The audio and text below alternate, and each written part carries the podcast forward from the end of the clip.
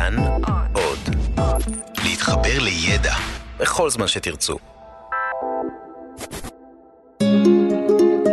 היסטוריה לילדים עם יובל מלכי.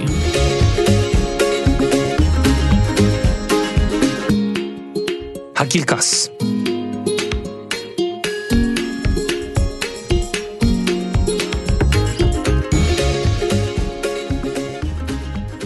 אילו תמונות עולות לכם בראש כשאני אומר את המילה קרקס? ספרו לי. רגע, רגע, אל תהיו ליצנים, כולכם מדברים בבת אחת. קרקס. המילה הזאת מצחיקה אם אומרים אותה כמה פעמים ברצף. תנסו רגע להגיד אותה בלי לחייך. מוכנים? קרקס. קרקס. קרקס. קרקס.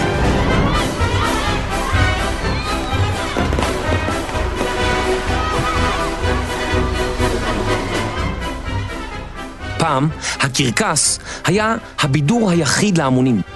בימים שלפני המצאת הקולנוע, הרדיו, הטלוויזיה, המחשב והטלפון. זה היה מקום שהיה אפשר ללכת אליו כדי להתרגש, לצחוק ולראות דברים משונים, מוזרים ומדהימים. כשאני אומר קרקס, אתם חושבים בוודאי על ליצנים ולוליינים, על אוהל גדול, על מופעים עם בעלי חיים כמו בסרט דמבו למשל. איך זה קרה? מי החליט שבקרקס יש ליצנים, הולכים על חבל, זירה עגולה, ושעושים שם דברים מסוכנים? הסיפור על הקרקס מתחיל לפני שנים רבות מאוד, ולכן באתי היום לקרקס מברזנו, של האחים שניצל. היום אספר לכם את סיפור הקרקס ממש בשעה שאני מנסה כל מיני תרגילים, כמה מהם מסוכנים מאוד. ועכשיו אבקש שקט בקהל.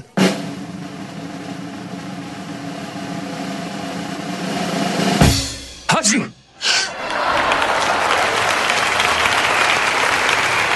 תודה רבה, תודה רבה, תודה רבה, תודה רבה. לפני אלפיים שנה היו הרומאים אנשים חרוצים ויעילים מאוד. הם כבשו שטחים רבים והקימו אימפריה ענקית שהשתרעה על פני ארצות רבות באגן הים התיכון. אבל הם גם אהבו ליהנות מהחיים. גם אתם, אילו הייתם מקימים אימפריה, הייתם רוצים קצת בידור אחרי כל העבודה הקשה. לא ככה?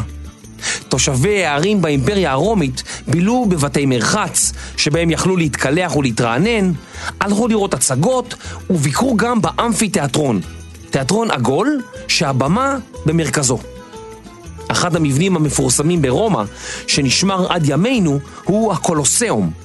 זהו שמו של מבנה אמפי תיאטרון, אחד מיני רבים שנבנו ברחבי האימפריה הרומית. בזירת האמפיתיאטרון היו נערכים קרבות בין גלדיאטורים, לוחמים שנאבקו זה בזה. מרוצי סוסים או קרבות בין גלדיאטורים לחיות טרף מסוכנות. והקהל, או, הקהל היה באקסטזה. הם היו שרים ומריעים.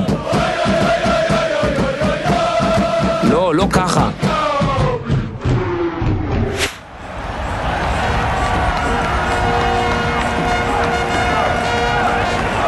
כן, ככה.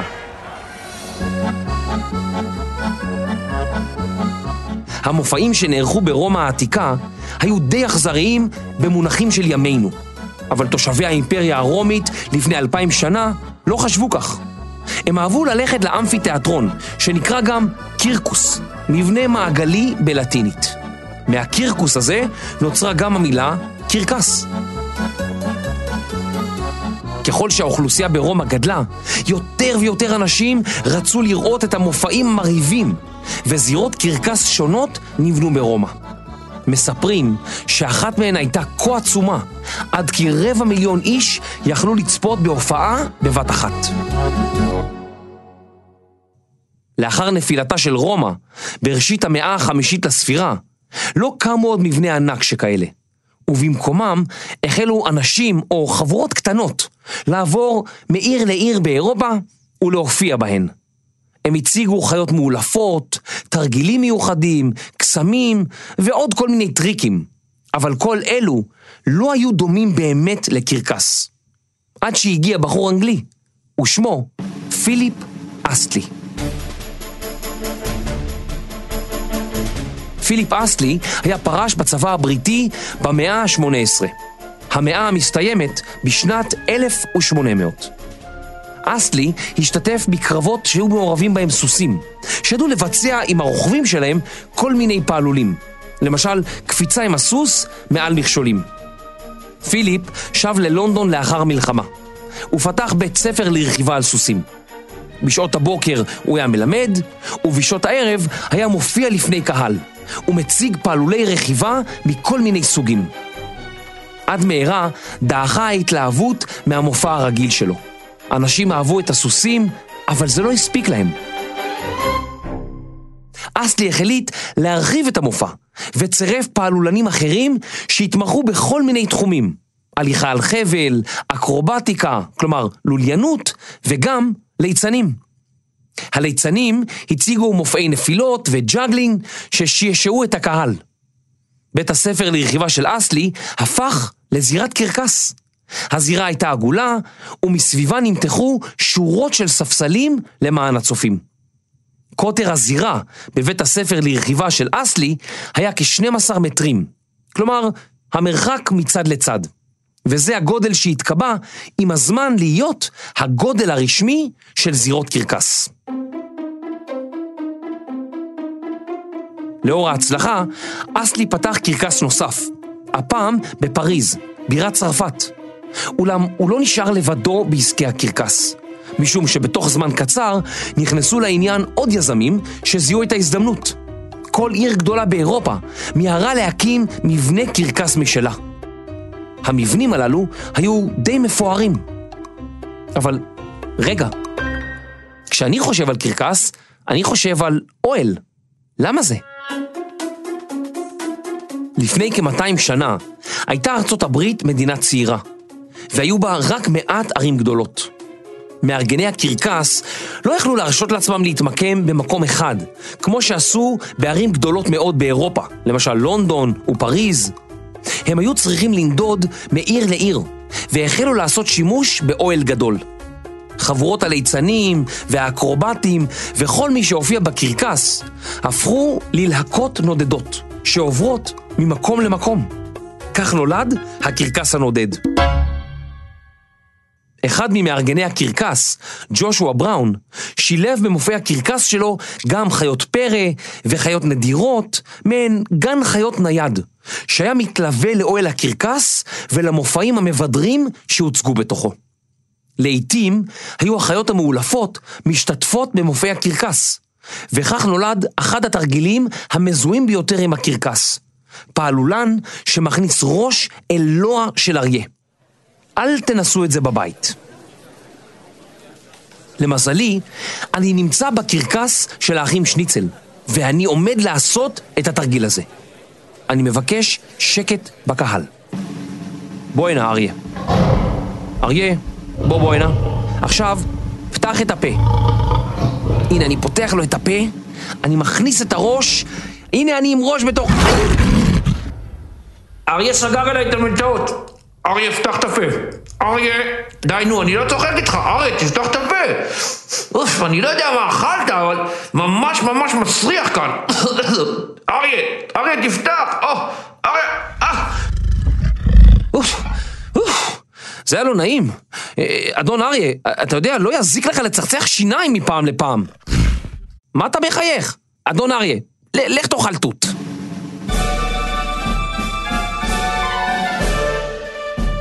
הקרקס הנודד התאפשר עכשיו לכולם, ולא רק למי שגרו בעיר גדולה. דמיינו משפחה אמריקנית שאחרי חודשים של עבודה קשה בחקלאות, בשמש, בגשם, בחום, בקור, שומעת לפתע שקרקס נודד מגיע לעיירה סמוכה. בני המשפחה עולים לעגלה, מושכים במושכות ונוסעים בהתרגשות גדולה לראות עולם שלם שבא מרחוק. עד מהרה היו להקות של אנשי קרקס בכל רחבי המדינה הצעירה.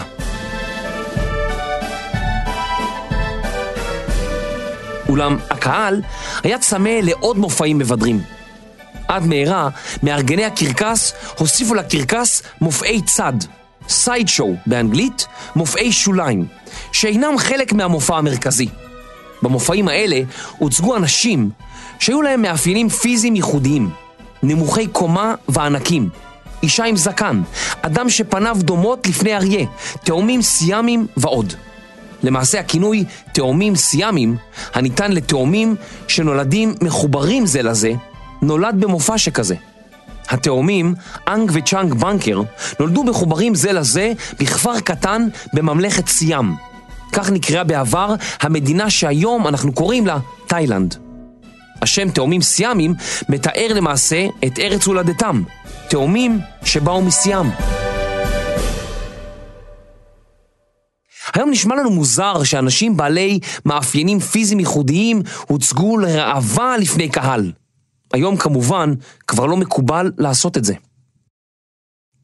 יתרונו הגדול של הקרקס היה שלא צריך היה לדעת שפה מסוימת כדי ליהנות מהמופע. מופעי חיות, פעלולים, ליצנים ופנטומימיים הם דבר שמבינים בכל מקום בעולם, בלי קשר לשפה שמדברים. עד מהרה, הקרקס התפשט למדינות נוספות בכל רחבי העולם, ואנשי הקרקס למדו ואספו תרגילים ופעלולים חדשים. למשל, כשהקרקס הגיע לסין, הפעלולנים למדו תרגילים חדשים בהם איזון של מוט על המצח, סיבוב של צלחות על מקלות וקפיצה דרך חישוקים.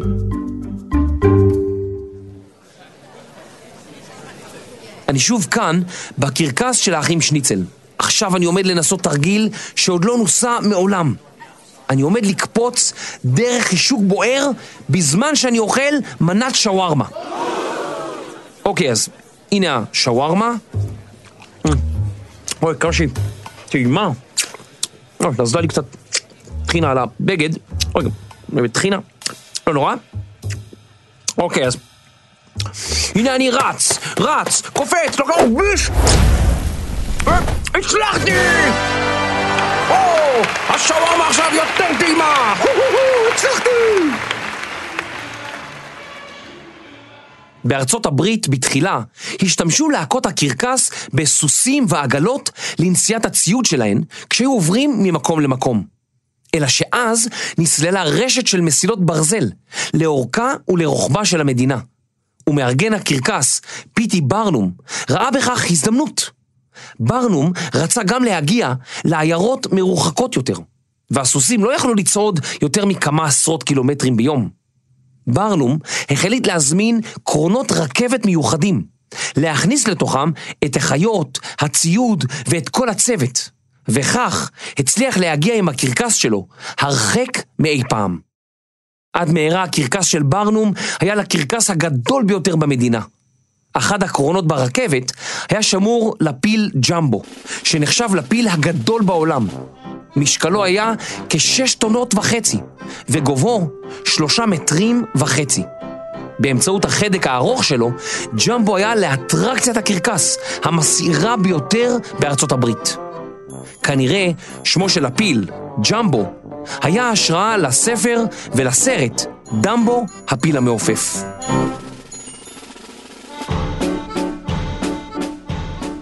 כששיירות הקרקס היו קטנות ועברו מעיר לעיר בעגלות רתומות לסוסים, מאות אנשים באו ללוות אותן. אך משהקרקס החל לנוע ברכבות ולהגיע לערים קטנות, בעיקר בדרום ארצות הברית, הפכו ימי המעבר הללו לחג לא רשמי, שנקרא יום הקרקס. אלפי אנשים וילדים מכל העיירות הסמוכות היו מחכים ברחובות העיר, ביציאה מתחנת הרכבת, וצופים במצעד הקרקס. האלפים היו מלווים את הקרקס עד למקום שהוקם בו האוהל, והיו נשארים עד הלילה לצפות בהתלהבות בחיות ובאנשי הקרקס השונים והמשונים. אומנות הקרקס הלכה והשתנתה עם השנים. שיטות האילוף הנוקשות שהיו נהוגות בעבר נאסרו, ומשנת 2011 חל איסור להציג חיות בקרקס. זה מצוין שאסור להתעלל בבעלי חיים. אבל חייבים להודות שבלי הפילים המרקדים, נמרים שקופצים מהלמות, מאלף שתוכב את ראשו לתוך לוע של אריה ודוב שרוכב על אופנוע, הקרקס כבר לא אותו דבר. מעמדו של הקרקס הלך וירד בשנים האחרונות. הקרקס המפורסם של פיטי ברנום נסגר באופן סופי בשנת 2017, לאחר 146 שנות פעילות. בימינו, הקרקס הוא לא המופע כפי שהיה פעם. אמנם אנחנו הולכים לצפות בהופעות הקרקס בחופשים או במועדים מיוחדים, אבל זה שונה ממה שהיה בעבר. נסו לדמיין לעצמכם את עצמכם גרים בעיירה מרוחקת, ופתאום מגיעות שמועות על קרקס שבא לעיירה. במשך ימים שלמים אתם מדמיינים מה תראו בקרקס. לילה לפני כן אתם לא יכולים להירדם. כשסוף סוף נרדמתם, חלמתם על פילים ענקיים, ועל אריות ונמרים, ודוב מרקד, ואנשים שהולכים על חבל דק בגובה רב, ועל להטוטנים וליצנים. למחרת, כשהקרקס היה מגיע העירה, זה היה היום הכי מדהים בחייכם. יום שלא הייתם שוכחים. מהרגע שנגמרה ההופעה, מתחילים לחכות כבר לשנה הבאה, שהקרקס יחזור העירה. נסו לדמיין את זה. אולי כך תצליחו להבין מה היה הקרקס בשביל הדורות הקודמים לשלנו.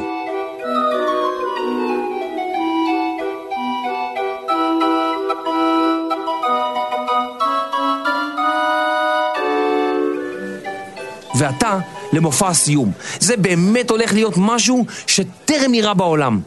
אני עומד להכניס את הראש לתוך לוע של היפופוטם. היפופוטם אמיתי לגמרי, שלא אכל כבר יום שלם. והוא רעב. אל תדאגו, לא יקרה לי דבר.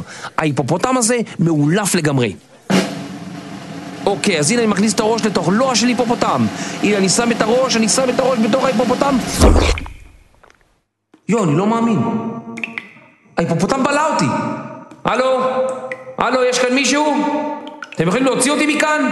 אני פה בתוך ההיפופוטם. מה אתם צוחקים? ילדים, תוציאו אותי מכאן. רגע, אולי אני אדקדק אותו. יש לי בכיס נוצר, רק שנייה. נוציא מהכיס את הנוצר, הנה, נדקדק אותו. או, הנה הוא זז. הנה הוא זז, הוא זז. אוי, אוי, הנה הוא מקיא אותי החוצה.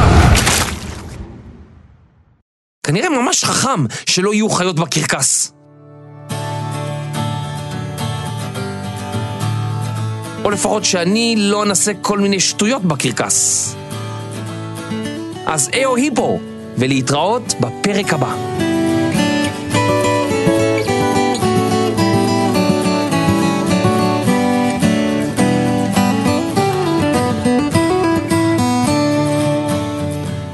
מחקר כתיבה והליכה על חבל, תומר שלוש.